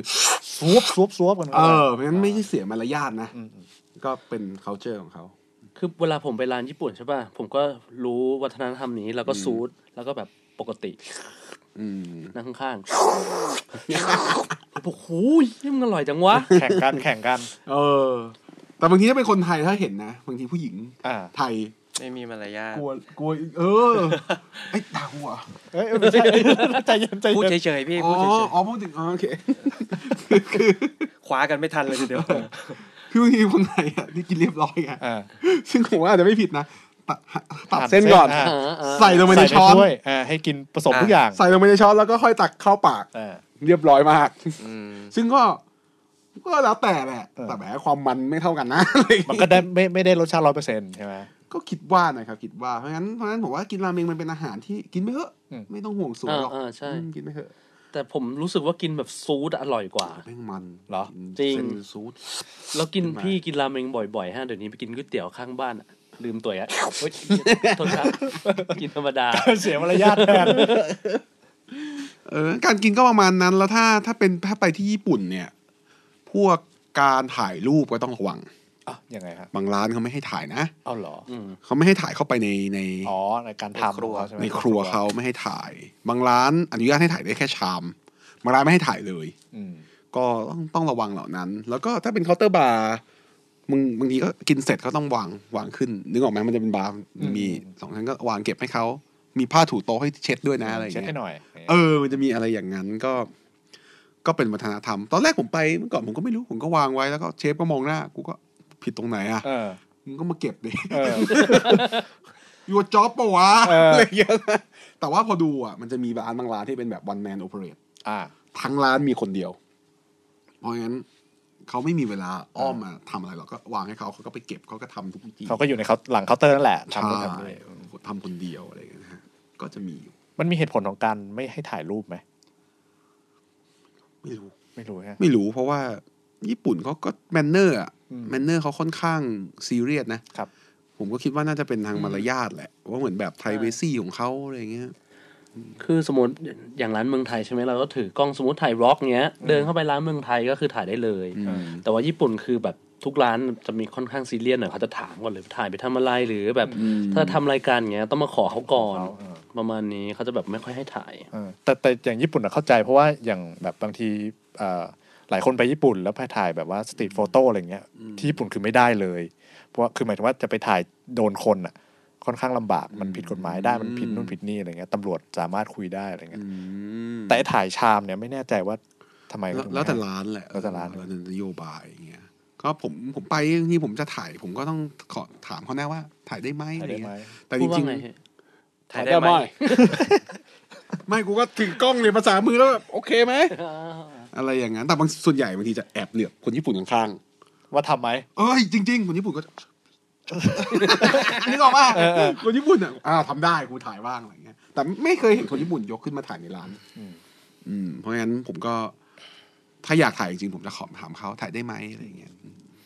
เคยเจอแต่เข้าเข้าสี่ต้องสั่งสี่ โอ้อันนี้แน่นอน ใช่คือ อันนี้ ใช่ แน่นน ห้ามห้ามแบบว่าใครไม่กินคือ ไม่ให้เข้า ใช่ประมาณนั้นอะ เพราะว่ามัน ห้ามไปนั่งรออะเออเอางี้ แล้วคนไทยคือ แชร์กัน เออ ใช่ ชามแม่งเบลอเล ชาม ย ใหญ่ไง ใช่ใช่ เอออั อันนี้คือไม่ได้ อ๋อ คือทุกคนต้องสั่งอย่างน้อยหนึ่งเมนู แต่ว่าก็ก็แบบ ถามว่าบางร้านมันก็อรุ่มอร่วยไหมก็มีแหละ แต่มันมันก็กึ่งกึ่งๆเป็นการเสียมารยาทนิดนึง อืม นะก็เลยแบบ ก็เรียกว่า คนไทยก็ระวังไว้หน่อย เราชิวๆบ้านเราชิว เออ ใช่ ๆไปร้านก๋วยเตี๋ยว ก็ไหนสี่คๆจ่าย น แล้ว สั่ง กิน สอง ได้ ก็โอ้ผมกินมาแล้วครับ เออ ไม่เป็นไร ไม่เป็นไรนั่งไว้ เออ ญี่ปุ่นก็จะแบบ แล้วมึงมาทำไม เออ ร้อนนอกร้านสิ เออ อย่างนั้นนะฮะ แล้วเมื่อเทียบกับก๋วยเตี๋ยวในไทยอย่างเงี้ยครับ อืม คิดว่าก๋วยเตี๋ยวในไทยเนี่ยมันสามารถเป็นแบบราเมงได้ไหมหมายถึงว่ามันสามารถพัฒนาสูตรต่อไป หรือว่าจริง ๆ บุคลิกภาพเนี่ย ของก๋วยเตี๋ยวไทยมันก็ควรจะเป็นอย่างนี้แหละ เป็นไปได้ที่จะถูกขยับขึ้น เพราะว่าแต่ว่ามันจะกลับไปเหมือนญี่ปุ่นเลยว่ามันจะถูกแคปด้วยราคาหรือเปล่า อืม คนไทยสามารถขายก๋วยเตี๋ยวชามละสองร้อยได้ไหม อืม มันก็เริ่มพอจะมีเห็นเทรนด์บ้างแล้วนะ อืมก็เริ่มมีแล้วนะ เริ่มมีแล้วร้านก๋วยเตี๋ยวที่พยายามฉีกตัวเองออกไปว่ามันเป็นพรีเมียม อืม อืม เออออกไปอย่างอ่ะทองสมิธอ่ะเห็นได้ชัดเลย ใช่ใช่ เห็นได้ชัดเลยว่าว่าพยายามใช้วัตถุดิบที่ดีขึ้น อืม ลองดูว่าอ่ะสะอาดหรืออะไรเงี้ย อืม ก็ฉีกไปลูกค้าก็ก็พรูเวแล้วนะว่าขายดีชิบหาย อืม แล้วก็จะเริ่มเห็นคนฉีกตัวเองกันมากขึ้น ผมเห็นเพียบเลยนะ พอทองสมิธเกิดเนี่ยก๋วยเตี๋ยวเนื้อเนี่ยกูเห็นพรีเมียมเต็มเลย เออ ผมว่ามันก็เริ่มมากขึ้นแต่ทีเนี้ยความชาเลนจ์อย่างพวกก๋วยเตี๋ยวอย่างก๋วยเตี๋ยวปลา พอคำว่าเป็นเนื้อเนี่ยแล้วมันมีคำว่าเนื้อวากิว เอ เนื้ อ อ มัน อะไร มัน เงี้ย มีเนื้อพิเศษให้ให้เลือกขาใช้ยได้สองร้อย อืม คุณจะกะซื้อก๋วยเตี๋ยวลูกชิ้นปลาสองร้อยไหมล่ะ ก็คิดอยู่อ่ะ เออ เออ ไอ้เหี้ยมันจะอร่อยยังไง แสงว่าออกปากแค่ไหน เอออ อะไรอย่างเงี้ย แต่ไปคุยกับลูกชิ้นปลามันคือปลานะบางทีบางที่ทำยากกว่าเนื้ออีก อืม แพงกว่าอีกอะไรเงี้ยบางที อืม งั้นผมคิดว่ามันใช้เวลาแล้วกัน ในการค่อยๆอีโวมันต้องมีคนเปิดก่อน อืม คนเปิดแล้วสักเซส อืม แล้วมันจะถูกขยับตาม รอบตาม แต่มี potential ไหมผมว่ามี อืม แล้วก็ผมคิดว่าควรจะเป็นอย่างนั้นด้วย ควรจะเป็นอย่างนั้น อืม ควรจะนะ เพราะว่าจริงๆ คนไทยอ่ะวัตถุดิบในประเทศไทยเนี่ย มันไม่คิริ้วขี้เหร่เลยนะ อืม เราเป็นประเทศที่อุดมสมบูรณ์ ผมก็คิดว่าน่านาสนใจเพราะว่าญี่ปุ่นเขาให้ความสำคัญเกี่ยวกับว่าออริจินของวัตถุดิบสูงมาก อืม ผมคิดว่าถ้าประเทศไทยมันทำอย่างนั้นได้เนี่ย มันก็น่าจะดี อืม นะครับ อืม แต่มันก็ใช้เวลาแล้วกัน พี่เต้คิดไงเรื่องนี้ ก็เห็นด้วยเหมือนกันนะครับ ผมว่ามันก็น่าเบื่อที่แบบอยู่ดีๆ ก็แบบมีแต่ก๋วยเตี๋ยวแบบเดิมๆอะเนาะ อืม พอมีร้านใหม่ ๆ มาก็แบบเริ่มอยู่มันไม่ค่อยโลคอลอ่ะพูดพูดอย่างนี้ดีกว่า สุดท้ายแล้ววัตถุดิบมันแบบมันไม่โลคอลอ่ะ อืม มันควรที่จะมีแบบยังไงอ่ะ เหมือนเราไปที่นั่นที่นี่แล้วเราก็ ใช่ คาดหวังว่าเราจะไปเจอความเฉพาะของที่นั่นอะไรอย่างงี้ใช่ไหม แต่มันก็มีเนาะแต่มันไม่มันไม่ได้แบบโอ้โหเหี้ยต่างมากเลยโหูแบบตื่นเต้นอ่ะมันก็เออเออเหมือนเหมือนเดิมแหละ ใช่ครับ มันก็มันก็ต้องแยกก่อนว่ามันมีคอมใช้คำว่าคอมฟอร์ตฟู้ดแล้วกัน อืม อาหาร อืม กินที่ทุกวันผมว่าก๋วยเตี๋ยวแบบนั้นก็ต้องมีอยู่ อืม นะผมว่าญี่ปุ่นมันก็คงมีแหละราเมงที่กินชิวๆไม่ได้แบบ มี เออไม่ต้องไปบียอนขนาดนั้น เอออ ย่าง ก็ เงี้ย ทำปกติ เออแต่ว่ามันก็มันก็แบ่งเป็นเทียร์ไป เหมือนร้านกาแฟ อืม กาแฟสเปเชียลตี้แบบโอ้โหยัดเข้มงเอาเมาเล็ด ขนาดไหนแบบ เออโปรเซสหาเหวอะไรกูลองแบบแก้วละสามร้อยอ้าวกูลองกับอเมซอน เออ มันมันก็ไปด้วยกัน อืม ผมคิดว่าก๋วยเตี๋ยวเนี่ย ตอนนี้มันมีแค่เทียร์ล่าง อืม มันยังไม่มีสเปเชียลตี้เกิดขึ้น ผมคิดว่ามันก็น่าจะมีเร็วๆนี้นะ อืม น่าจะน่าจะมีให้เห็นบ้าง โอเค งั้นปิโป้เล่าเล่าให้ฟังอีกนิดหนึ่งครับว่า ตอนเนี้ยราเมงที่ที่ชอบไปกินอ่ะ อืม เป็นราเมงประเภทไหนบ้าง อ๋อโอเค พูดถึงในไทยแล้วกันเนาะ อืม คือราเมงในไทยเนี่ย ตอนนี้ผมไล่ๆอยู่ในกรุงเทพเนี่ย มีอยู่ประมาณ ถ้าไม่นับเทียร์แบบ ใช้คำว่าผมขออภัยนะเทียร์แบบ เอ่อตลาดอาจจะแบบ แมสมาก ๆ ที่เป็น lower level สุด ๆ แบบชามละหลักสิบอ่ะ อ่า อันนั้นอาจจะมีให้เห็นบ้างที่ผมไม่รู้จักอะไรเงี้ย แต่ถ้ามิดเวลขึ้นไปอ่ะมีอยู่ประมาณหกสิบเจ็ดสิบล้านได้แล้ว ก็ผมไปกินมาเกือบหมดแล้ว อืม เอิ่มเวลาคนถามคำถามหนึงที่โดนถามบ่อย ราเมงอะไรอร่อยที่สุด เออ ผมมักจะตอบว่ามันเหมือนฟังเพลง อืม บางวันก็อยากฟังเพลงมัน อืม ๆบางอยากก็อยากฟังเพลงชิว ครับ ๆขึ้นอยู่กับอารมณ์ อืม แต่ว่าถ้าพอถามว่าเฮ้ยฉันอยากกินโชยุราเมง ให้ไปที่ไหน ผมพอตอบได้ อ่า ถามว่าอร่อยที่สุดแม่งตอบยากนิดนึง เพราะฉะนั้นแต่ตอนเนี้ยถ้าถ้าถ้าถามว่าร้านที่คนให้ความนิยมสูงสูงๆและได้รับการยอมรับเยอะ แน่นอนว่าจะมีอยู่ประมาณห้าหกร้าน อืม ผมอาจจะเล่าพูดแล้วกันเผื่อใครฟังแล้วอยากไปกินเนาะตามไปกินเราได้ชี้ชี้ลายแทงเลยแล้วกัน พูดได้ ร้านแรกก็คือ Rock m a n เต้โชว์เสื้อหน่อยหันหลังหันหลังที่ว่ากล้องมันอยู่ตรงนู้นเออ มันเป็นพอดแคสต์ เอาเอาเป็นพอดแคสต์เหรอไอสัตว์ ก็จินตนาการเอาแล้วกัน ไปหาดูได้ใน YouTube นะครับ ถ้าใครอยากเห็นภาพ เออก็คือเป็นเสื้อที่ที่เต้มันใส่ก็คือ เขียนว่าหกเก้าร็อกเมนนะฮะ ก็เป็นร้านที่เชฟชินจิอินุเอะนะฮะเขามาเปิด ไม่ใช่ไหม เอาไม่ใช่ อันนี้เขียนว่าราเมงเฉย เอาเหรอ ก็มาเปิด รอเรือ มาเปิดเมื่อประมาณปีที่แล้ว ครับ ก็ผมคิดว่าเป็นราเมงที่ใกล้เคียงกับญี่ปุ่นมากๆไม่แม่แบบผมว่ามันคือสแตนดาร์ดญี่ปุ่นเลยดีกว่าใช้คำนั้น ก็คือเขาเอาโชยุเข้ามาเอง อืม แล้วก็เส้นสั่งทำ อืม ซุปเขาทำดีอยู่แล้วเขามีช anel ของตัวเองด้วยนะ ไปเซิร์ชได้ชื่อ ราเมนอะไรวะ ๆลืม ชินจิ อะไรไม่รู้อะเออ นั่นแหละ ลืม ก็ เอออยู่ตรงทองหล่อซอยสิบสามร้านเนี้ยผมอยากให้ไปชิมโชยุเขามาก โชยุเขาเขาเบลนด์โชยุยังไงไม่รู้นะมันอร่อยจริงๆ มันอิมแพคแล้วชิมไปปุ๊บเนี่ยอย่าไปบ่นเค็มนะ โชยุมันต้อง เค็ม แต่เค็มยังไงให้มันอร่อยแค่นั้นแหละ อ่า เออ นึกออกใช่ไหม แล้วก็ เอ่อ ต้องต่อคิวนิดนึง เพราะว่าเขาดังในหมู่ชาวญี่ปุ่นนะฮะ อันนี้ก็ไปลองได้ ลอกเมน อีกร้านหนึ่งก็คือถ้าในโซนนั้นก็จะมีเมนโชโตเกียวที่บอก เมนโชเนี่ยที่ญี่ปุ่นเนี่ยดังเหมือนกัน อืม เมนโชในแต่ละสาขาก็จะต่างกันที่ญี่ปุ่น เขาจะไม่ใช่เป็นแบบแฟรนไชส์แต่ละสาขาเมนูไม่เหมือนกัน อืม สาขาหลักเขาจะเน้นชูโลเคอลอินกรีเดียนมากๆ อ่าอ่าอ่า เออจะเป็นคอนเซปต์จะเอาแบบวัตถุดิบจากญี่ปุ่นมาทำรังสรรค์ ในประเทศไทยก็มีแนวคิดนั้น เราจะเห็นคณะน้า อ่า อืมอืม ใช่ป่ะ ในราเมงเราจะเห็นมะกรูด อ๋อ ในราเมง เออ แต่กินเข้าไปมันก็ยังเป็นความญี่ปุ่นอยู่นะ มันจะมีอะไรอย่างนั้น ผมว่าเมนโชเอ่อตัวที่ดังก็คือชิโอะกับโชยุเขานั่นแหละ แต่ว่าตัวที่ชูโรงของเขาคือโทริไพตัน เป็นซุปไก่ข้น ครับ มันจะข้น เข้มข้น เจ้มจ้นหนืดขาว คอลลาเจ กิ น นเข้าไป เลยอะ เคลือบลิ้น แต่ว่ามันจะไม่ มันอาจจะไม่ไม่ไม่ไม่หนืดเท่าร้านโทนี่ไผ่ตันเฉพาะทางอย่างแบบทาคาชิในตรงเควิเลตอะไรเงี้ย แต่ที่นี่ถือว่าทำอร่อย เส้นทำสดทุกวัน อืม แต่ตัวที่ผมชอบคือสเคเมน เส้นมันจะหนึบ เด้ง แล้วก็กินกับซุปที่มันจะออกเปรี้ยวนิดนึง ครับ น่าจะมียูสุอยู่ อืม นะครับ ก็ก็หรือมะกรูดก็ไม่รู้นะ ก็ก็อร่อย อ่า นะฮะเมนโชไปกินกันได้ อยู่ตรงสุขุมวิทสามสามสามเอ็ดประมาณสามเอ็ดแถวๆนั้นตึกจัสมิน อ๋อ โอเค อ่า ขยับไปอีก ก็จะเป็นร้านที่บอกไปตะกี้คือเมนยาอิโตะนะฮะ ก็ดังสึคิเมนเหมือนกัน เป็นโนโคเคียวไคสึคิเมนจะเป็นเบสทะเล ถ้าถ้าซุปญี่ปุ่นเนี่ยบางทีมันจะมีเบสแบบดับเบิลซุปทริปเปิลซุปหมายความว่าไอ้ซุปใสๆที่เห็นเนี่ยที่เต้บอกมันไม่มีรสชาติอ่ะ บางทีเข้ามาไก่ผสมทะเล ผสมเป็ดอะไรเงี้ยก็มีนะ อ่า มีหลายอัน แต่นี่น่าจะเป็นดับเบิลซุปมั้ง ก็คือเป็นซุปทะเลแล้วก็จะมีมี มีมีหมูด้วย ครับ ไม่แน่ใจนะครับ ก็ ก็อร่อย แล้วก็แนะนำว่าลองลองไปหาพวกเมนูพิเศษเขา ล่าสุดเขาเอานกอะไรมาทำวะ เป็นไก่ประเภทหนึ่งอะนก อืม มันมีความเป็นนกเลย เปิดรูปมาเป็นนกเลยอะ อ่า กูกำลังกินนกอยู่เปล่าวะ จริง ไม่ใช่เป็ดเหรอ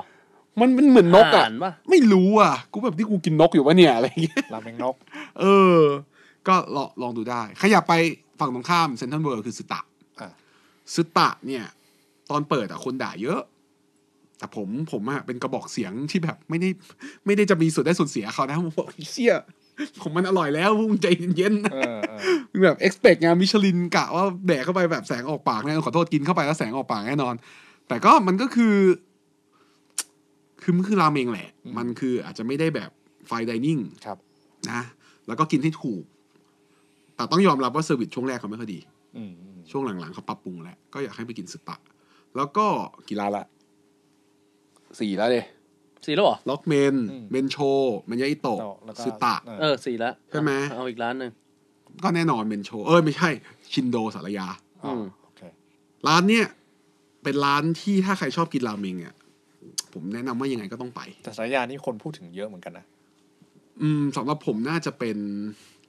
ถ้าเป็นคนไทยยังไงนัมเบอร์วันอยู่ละ โอ้ ร้านอื่นนี่คนญี่ปุ่นหมดเลยนะที่ผมพูดมา ใช่ เอาคนนี้คือคนไทยคนทำใช่ ไทยทำ โอเค แล้วเป็นเลเวลคริฟคราฟแมน คนญี่ปุ่นที่ไหนจะไปเปิดสารยา ถามคำนี้ นครปฐมอ่ะ จริงๆจริงๆเนี่ยผมเวลาผมบอกว่าร้านเด็ด ๆ ในกรุงเทพเนี่ย ผมใส่ชินโดไปผมผิดนะ เออ แม่งอยู่นครปฐม เออ ก็ พี่โจเขาไปอยู่ญี่ปุ่นมาหลายปีเขาโอ้โหเขากี๊กมาก จริง ๆ ความรู้ที่ผมเล่าให้ฟังทุกวันเนี้ยพี่โจก็เล่าให้ผมฟังเยอะนะ อืม แล้วก็พอเขาเขาเขากีกมากๆ เขาทำออกมาได้แบบเข้าใจอ่ะ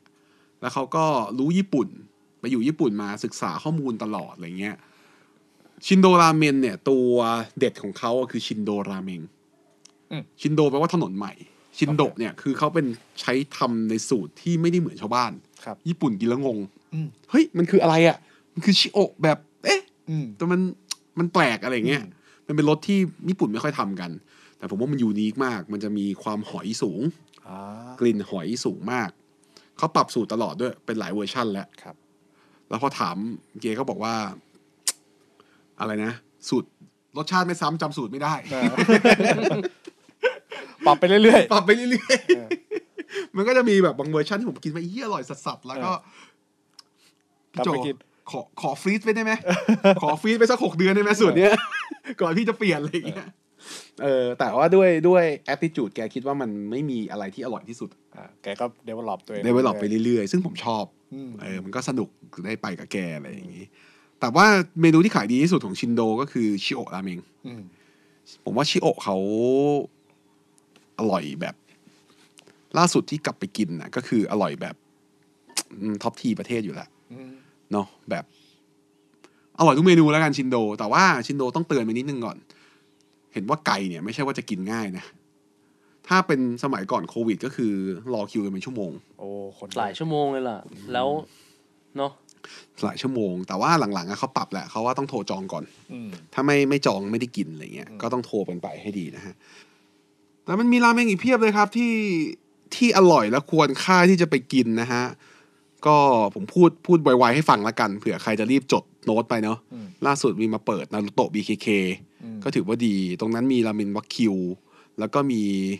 เซริวตรงทองหล่อ อืม ไล่ไป ตรงแถวพร้อมพงษ์จริง ๆ ถ้าถ้าคนชอบอะไรใหม่ ๆ ก็ชิมราเมง ครับ นะมีร้านหนึ่งที่ผมชอบเหมือนกัน แต่ว่าไม่ค่อยอยู่ในกระแส ก็คือไอ้สกิมเป็นนั้นชื่ออะไรแต่กูลืมไอ้ที่มันเป็นน้ำซุปดำเปรี้ยวๆหน่อย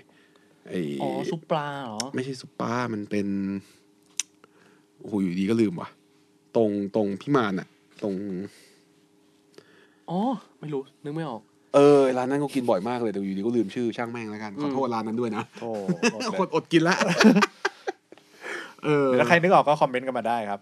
เออที่มันเป็นที่มันเป็นซิคิเมนอันหนึงอ่ะที่ที่รสชาติมันจะยูนิคมาก ๆ เป็นสีดำเต้หาดิ เจอปะ ยังแป๊บนึงอันนั้นแหละ พูดไปก่อน เออ ได้ได้ได้เป็นแบบมิชลินเหมือนกันนะ แต่ว่าไม่ได้ดาวนะ อืม ได้เป็นมิชลินเลคคอมเมนอะไรเงี้ย อืม แล้วพอกินทงคุสึถ้าอยากกินทงคุสึอร่อยอร่อยๆก็จริง ๆ ก็มีอิโคชะเนี่ยแหละ อืม อิโคชะก็จะอร่อยนะครับ ก็ไปกินกันได้ พูดถึง แล้วเนี่ย เคนจิพี่อ่ะ เคนจิมันไม่ใช่ร้านราเมงมันเป็นร้านญี่ปุ่น อ่า แต่เขาทำราเมงพิเศษอืมเหลือเวลาผมพูดเรื่องทงคัตสึนิดนึงก็ได้นะ ได้ คือคือคนน่ะ จะชอบกินทงคัตสึกัน ครับ ซุปกระดูกหมูเข้มข้น เพราะมันเป็นพอพูดถึงราเมงเนี่ยมันก็จะนึกถึงแบบอ๋อมียุคบังคละเออตอนนั้นเราข้ามบังคละ ใช่ มาได้ไงวะ ใช่ใช่ เออ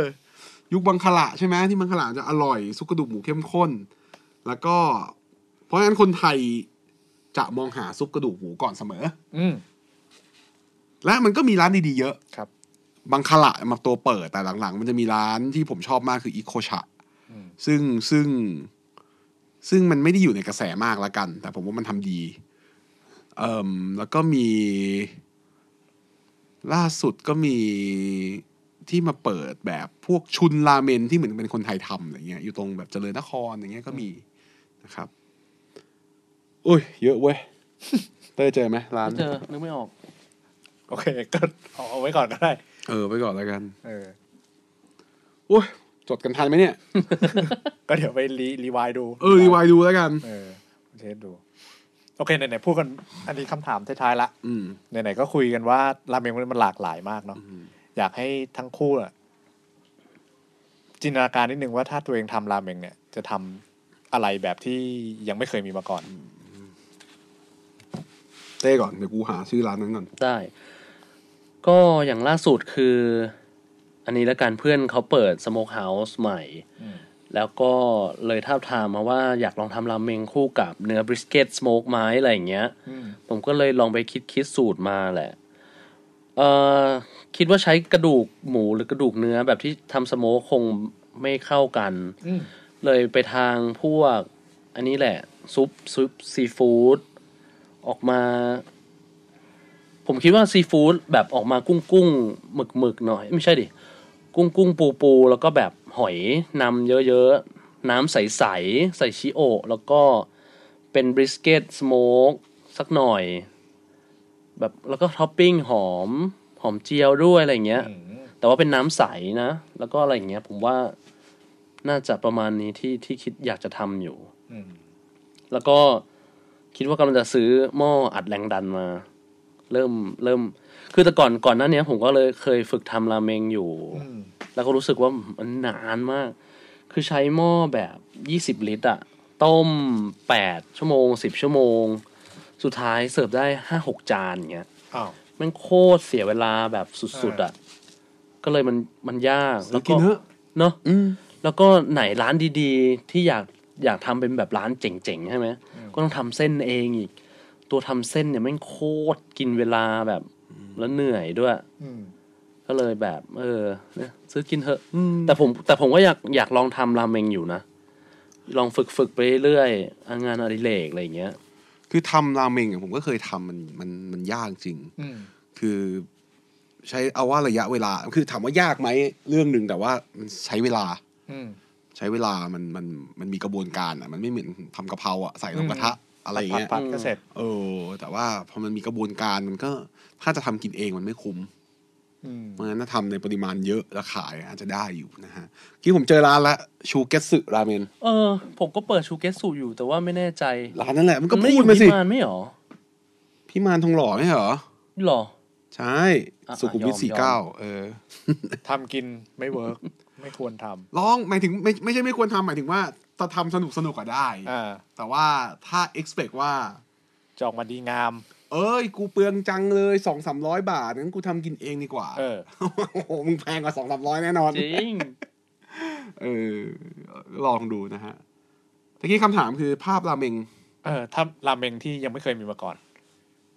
โอ้โหน่าจะยากอะ หรือว่าถ้าอยากทำราเมงเองอาจจะเป็นแบบไหน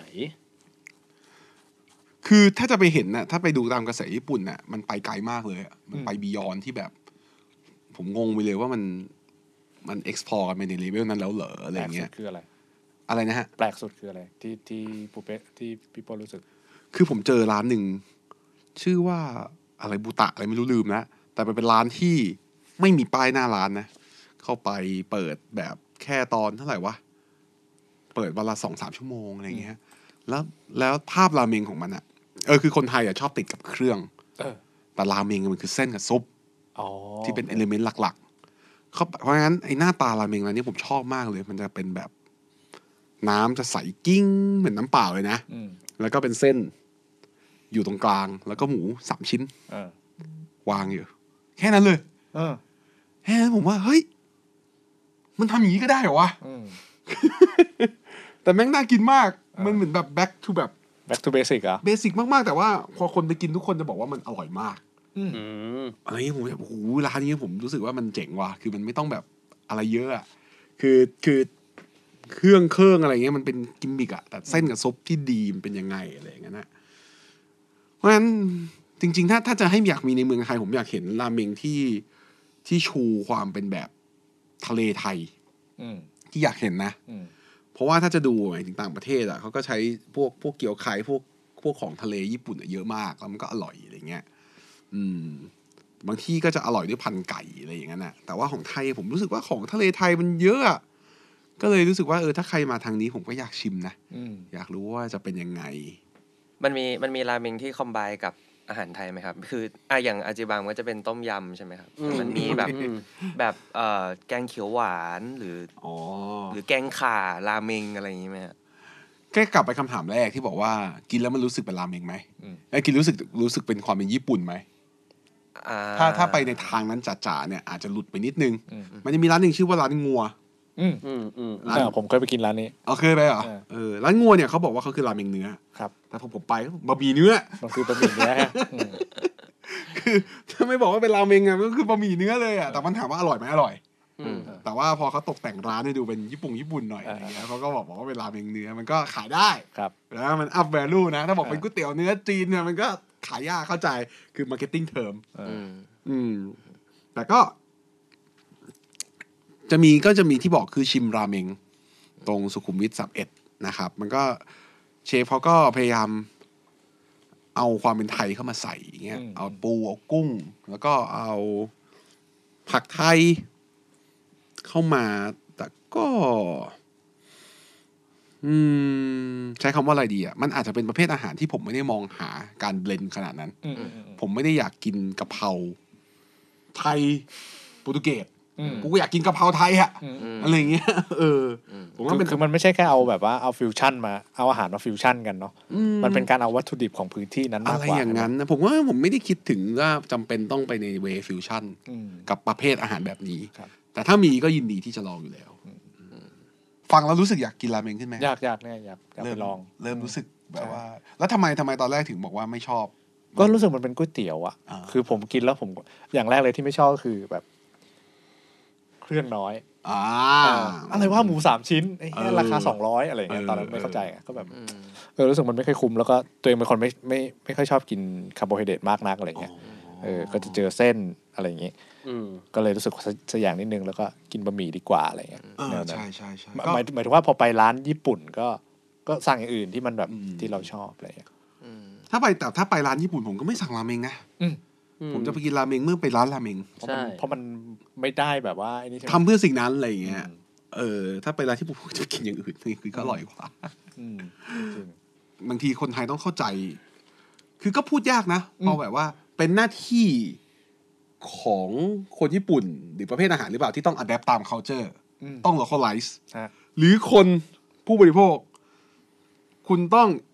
เอาตัว เข้า เองอ่ะ เข้าใจ เออ อืมอืม รับอัดแอปตาม เออเออ มันก็พูดยากอะฮะไรอย่างเงี้ย เคยเถียงกันในไอสมาคมราเมงเหมือนกัน เออ ว่าแบบไหนถูกแบบไหนผิด ก็ฉันเป็นผู้บริโภค ฉันมีสิทธิ์ที่จะกินแบบนี้ อืม ถูกไหมแต่เชฟ มุมหนึ่งเขาก็เชฟก็คงไม่กล้าออกมาพูดตรงๆหรอก แต่มันเป็นอาร์ต อืม อืม นึกออกป่าว่า มึงเคยดูหนังปะล่ะแล้วมึงไปแบบว่าหนังแบบนี้ไม่สนุกเดี๋ยวฉันขอตัดต่อในแบบที่ฉันชอบเอง ฉันมี เออ สิทธิ์อ่ะ อืม บางทีมันก็ไม่ เพลงแบบนี้ไม่ดีเลยเดี๋ยวฉันเอาไปมิกใหม่ฉันจะฟังแบบนี้อะไรอย่างเงี้ยถามว่ามันเป็นสิทธิ์ของคุณไหมก็ได้ แต่ว่าคุณก็อย่าไปจัดเขา เออ นึกออกใช่ไหมว่าแบบมันมันมีความมีความอาร์ตเข้ามาใส่อะไรเงี้ย เพราะฉะนั้นถ้าเกิดเราเลสเ c t ตรงนี้ได้อะเราจะเข้าใจมากขึ้นว่า อะไรที่ควรทำไม่ควรทำ อืม เช่น ผมเคยเจอเคสหนึ่งที่ไปร้านกาแฟ ครับ แล้วก็ถือนม อืม ไปให้บาริสต้า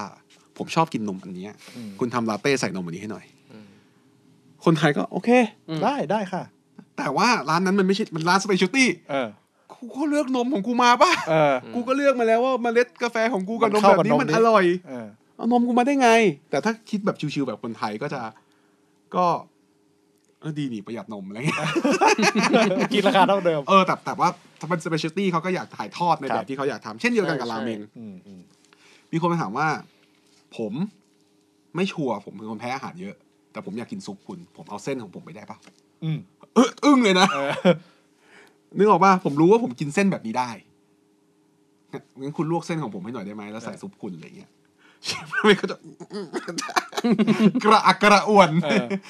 เออ ก็อย่างเงี้ย ถ้าจะรู้ว่ามันเป็นอาร์ตอ่ะ เออ เราก็จะเข้าใจว่า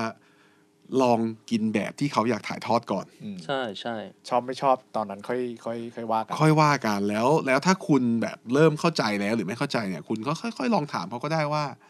ว่า เอ้ยมันบิดแบบไหนได้บ้างหรืออะไรอย่างเงี้ย อืม ไม่ใช่ว่าอยู่ดีคุณยังไม่ได้เปิดอะไรเลย คุณแบบไปใส่แบบ personalization ตัวเองก่อนปรุงก่อนอะไรอย่างเงี้ยก็จะแบบ นิดนึงนะฮะ เพราะฉะนั้นตีความว่ามันเป็นอาร์ตแล้วก็เรื่องราคา หรือว่าเรื่องเรื่องความเข้าใจอันนะถ้า ผมมองว่าทุกวันเนี้ย ทุกคนเป็นนักวิจารณ์ได้ อืม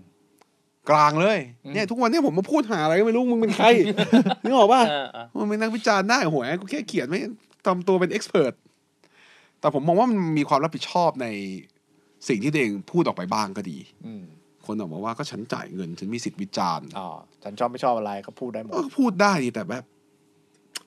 ผมคิดว่ามันต้องมีความเข้าใจนะ อืม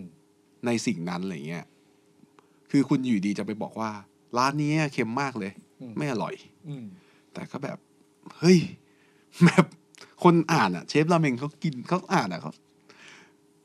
เขาเขาจะรู้สึกยังไงอะไรเงี้ย เออ นึกออกปะแบบ คือเขาก็ตั้งใจให้มันเค็มคือ เออ ความอร่อยมันคือความเค็มนั้น เหมือนบอกว่ากะเพราร้านนี้ไม่อร่อยเลยไม่แบบกะเพราร้านเนี้ยกินไม่ได้เลยเผ็ด เออ ก็เอ้ยมันก็ต้องเผ็ดปะวะ เออ มึงกินหมูกระเทียมดิอะไรเงี้ยเออ มันก็แบบ มันจะมีอะไรความก้ากึ่งอย่างนั้นอะ อืมอืม ผมก็เลยคิดว่าเมื่อเราเราพูดอะไรก็ได้อะเราไปกินร้านไหนก็ได้ แล้วช่วงนี้มันบูมมากอยู่แล้วการรีวิวอาหารนะครับ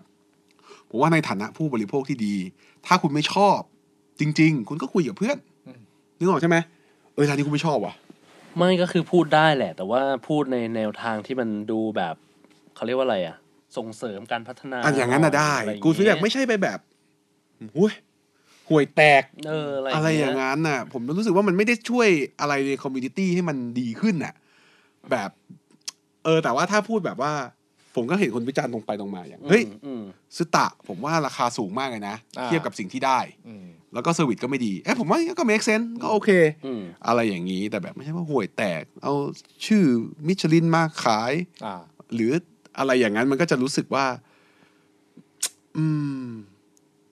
เขาก็ตั้งใจนะบางทีผมก็สงสารอะไรเงี้ย อืมอืม หรือไปกินร้านคนไทย ก็แบบ โอ้ย ไม่สมราคาคุยมันจะมีคำเนี้ยมัน ก็แบบ อะไรอย่างงั้น เวอร์กันไปเอง เอออวยกันไปเองอะไรอย่างเงี้ยก็แค่ แค่หลาย ๆ ครั้งพอผมเข้าได้คุยกับคนทำมากขึ้นอ่ะ ผมรู้สึกว่าเห็นใจแล้วกันใช้คำนั้น อืม แล้วบางครั้งหนึ่งเสียงในโซเชียลอ่ะ มันเราพิมพ์ไปห้าวิสิบวิอ่ะบางทีมันไปแทงใจคนตั้งใจทำอ่ะ อืม ก็ก็คิดว่าถ้าเราไม่ได้เข้าใจขนาดนั้น ถ้าเราไม่ชอบจริง ๆ แล้วก็ เผาๆวะ นะออ เพราะคนอื่นมาเห็นรีวิวนั้นก็ก็ทำให้ตัดสินใจอะไรบางอย่างกันนะ มันฝังใจอ่ะมันฝังภาพอ่ะ ก็ก็เลยคิดว่า เราอยู่ในสังคมที่ใครพูดอะไรก็ได้ ก็ก็แค่มีแบบมีบาร์หน่อยว่าบาร์มันคืออยู่ตรงไหน ไม่ได้แบบกูซัดเต็มตลอดอะไรเงี้ย อืมอืม ถ้าอยากด่าจริงๆ ก็ไปด่ากับเพื่อน อืม อืมผมก็มีร้านที่ผมเอาจริงๆพูดจริงๆมีร้านที่ผมไปแล้วกินไม่หมด แล้วผมก็ว่าตะฟักมึงขายอะไรเนี่ย อ่าอ่าอ่า ก็มีแต่ผมก็ไม่ได้ไป มันก็อาจจะไม่ถูกปากเราฉยๆ เออผมก็ไม่ได้ไปด่าเปล่าแบบไปโซเชียลอ่ะ ผมก็ไปแบบไอ้เหี้ยกูไปกินร้าน นี้มา อืมอืม แม่งเอ้ยกูนึกว่าเป็นแบบนั้นแม่งไปเป็นแบบนี้อะไรอย่างเงี้ยก็ไปบ่นกับเพื่อนก็ไม่มีใครว่าอยู่แล้ว อืม แต่ว่าผมว่าในในราเมงคอมมูนิตี้ไม่ค่อยแย่หรอก อืม คนค่อนข้างคุยกันดี ใช่ เพราะคนผมว่าในราเมงคอมมูนิตี้มันแบบเข้าใจว่าเฮียราเมงแม่งทำยาก อืม มากๆอะไรอย่างเงี้ย ใช้เวลาอะไรอย่างเงี้ย มึงลองไปกรุ๊ปนี่ดิกรุ๊ปแบบพวกก๋วยเตี๋ยวไทยอ่ะ อืม ด่า ไม่ด่ากระจายเล ด่าย มากอะชิบหาย เออ ต่างกันเหรอ ด่าเพราะว่ามันหนึ่งมันเป็นอาหารที่คนมันแบบ กินเยอะ กิน ด้วย เย แหละ อะ แล้วก็แบบว่ามีเขาเรียกนะ มีอุดมคติบางอย่างของแต่ละคนใช่ไหม แล้วมันมันไม่ใช่คนไทยหรอกผมว่าเป็นกันหมดอะสมมติว่าร้านเนี้ยผมว่าร้านนี้อร่อยมากเลยครับ กินเนี้ยมันก็ต้องมีคนไปบอกว่างั้นงั้นอะผมว่าที่นี่อร่อยกว่า เออ มัน นึกออกว่าไอ้เหี้ยลิ้นมันไม่เหมือนกันโว้ยเออ ผมผมไปกินแล้วครับ เฉย เออ ๆสู้ร้านนี้ไม่ได้เลยอะไรอย่างเงี้ยก็แบบมันก็จะเถียงกันไปเถียง เหมือนอีกคนหนึ่งโกหกอ่ะ มันแล้วแต่มึงอะไรอย่างเงี้ย แต่ราเมงไม่ค่อยมีขนาดนั้น อ่ะมันจะเป็นยังไงครับคอมมูนิตี้ราเมงเนี่ยใหญ่ไหม ก็เริ่มขยายตัวขึ้นเยอะเนาะ โอ้ย เริ่มใหญ่เยอะขึ้นเรื่อยๆเลย อืม ตั้งมาปีหนึ่งเองมั้ง อืม คือเป็นใครครับในนั้นอ่ะ ก็เป็นคนชอบราเมงอะฮะตั้งขึ้นมา ไใช่แบบว่า เฉยๆเลย อืม แล้วก็อยู่ดีๆก็จอยเชฟ อันนี้ก็จอย เชฟร้านราเมงก็จะไปอยู่กันหมดแหละ ใช่ ไปคุยกันไปอะไรกัน ก็จะมีมีตัวคนกิ๊กๆบ้าง แล้วก็คือคือคือถ้ามีความเข้าใจมันจะไม่จัดกันสมมติมีร้านหนึ่งมาเปิดชื่ออิบิสุราเมน อืม เป็นร้านที่เอ่อโอ้โหคนต่อคิวเป็นชั่วโมงเหมือนกัน อืม ทำเส้นสด แต่ใช้ซุปสำเร็จรูป เค หมายความว่า มันไม่ผิดนะทั่วไป หมายถึงว่าร้านร้านดั แต่ ง เป็นผงเนี่ยเหรอ ๆอ่ะมันจะเป็นหัวเชื้อที่เขาไม่ได้ทำเองอ่ะ โอเคโอเค เออแต่ว่าโอ้โห ถ้าอย่างเงี้ยถ้าสมมติว่า ผมไปบอกว่า ร้านนี้แม่ง ไม่ไม่ได้คราฟนี่หว่า เออ ใช้ของสำเร็จดังไปแม่งเป็นกระแสแค่ทำหน้าร้านให้ที่นั่งเหมือนญี่ปุ่น เออ ไอ้อย่างงี้มันก็ไม่ได้ แต่ว่าถ้าคุณไปดูจริงๆ ราคาแม่งเขาขาย 88 บาท อืม จะไปด่าอะไรเขา อะไรอย่างเงี้ย อืม เออเออ เออซึ่งคอมมูนิตี้ราเมงอ่ะ พอที่จะแยกแยะได้ อืม ว่าเทียร์ไหนเป็นเทียร์ไหน อืม แต่พอก๋วยเตี๋ยวมันไม่มีเทียร์ อืมมันเหมือนกันหมดนะ แม่งตีกันยับ กดออกมาแล้วก๋วยเตี๋ยวเชียดเข้าไปแล้วเถียงกันทั้งวัน อ่ะสุดแล้วแล้วแล้วถ้าสมมติว่าอยากมีคนที่จะแบบติดตามอ่านอะไรพวกนี้พี่มีช่องทางไหนบ้างครับ ก็ถ้าอยากศึกษาเรื่องราเมนมากขึ้น ก็ลองไปไปเข้าเข้านั่นก่อน มีมีสองกรุ๊ปตอนเนี้ย มีสมาคม คนชอบกินราเมงแห่งประเทศไทย yes แล้วก็มีอีกอันหนึงชื่อราเมงมาเนีย อืม ราเมงมาเนียก็เป็นคนแบบกิ๊กๆราเมงไปตั้งกันเป็นกรุ๊ปอืม อันนี้เขาก็เชิญผมไปเป็นโมเดเลเตอร์ในกรุ๊ปด้วย แต่กรุ๊ปมันเหงามากมีอยู่ประมาณหลักร้อยคนอะ แต่เป็นตัวกีขนาดนั้นเลยไง อืมกิ๊กๆทั้งนั้นเลยก็ลองไปไปเข้าไปได้ราเมงมาเนีย แล้วก็ถ้าให้ผมแนะนำนะ ถ้าคุณอยากรู้จริงๆนะ เออ คุณไปเสิร์ช YouTube เว้ย มีเยอะไปหมด แล้วไปดูว่าเขาทำกันยังไง เออ โคตรมัน โอเค แล้วคุณก็จะอึ้งมากว่าไอ้เคแล้วมันดีขนาดนี้เลยเหรอ เออ how to make โชยุราเมง how to make ทงคตสึราเมงเงี้ยแม่งมีคนแบบทำสูตรฮากาตะไอ้หกสิบชั่วโมงให้ดูอะโอ้โหไอ้สัตว์ เออมันลำบากอะไรขนาดนั้นวะ แล้วก็ไปศึกษาดู ข้อข้อเสียคือไม่ค่อยมี ไม่ค่อยมีสื่อภาษาอังกฤษ เท่าไหร่ ถ้าจะมีก็มีคนชื่อราเมนบีส อืม แล้วก็มี เออเออมีราเมนบีสเนี่ยที่ผมตามอยู่ แต่ญี่ปุ่นจะเยอะนิดนึง อืม นะครับ สุดท้ายก็ลองไปดู รายการที่ผมอัดนะเป็นไง นะ อืม เพิ่งอัดไป EP หนึ่ง อืม พูดได้ป่ะขายได้ป่ะ ได้ดิได้ดิ พูดเลยพูดเล นี่ ย ก็ชงมาให้แล้วเนี่ย เมื่อกี้เออ โอ้โห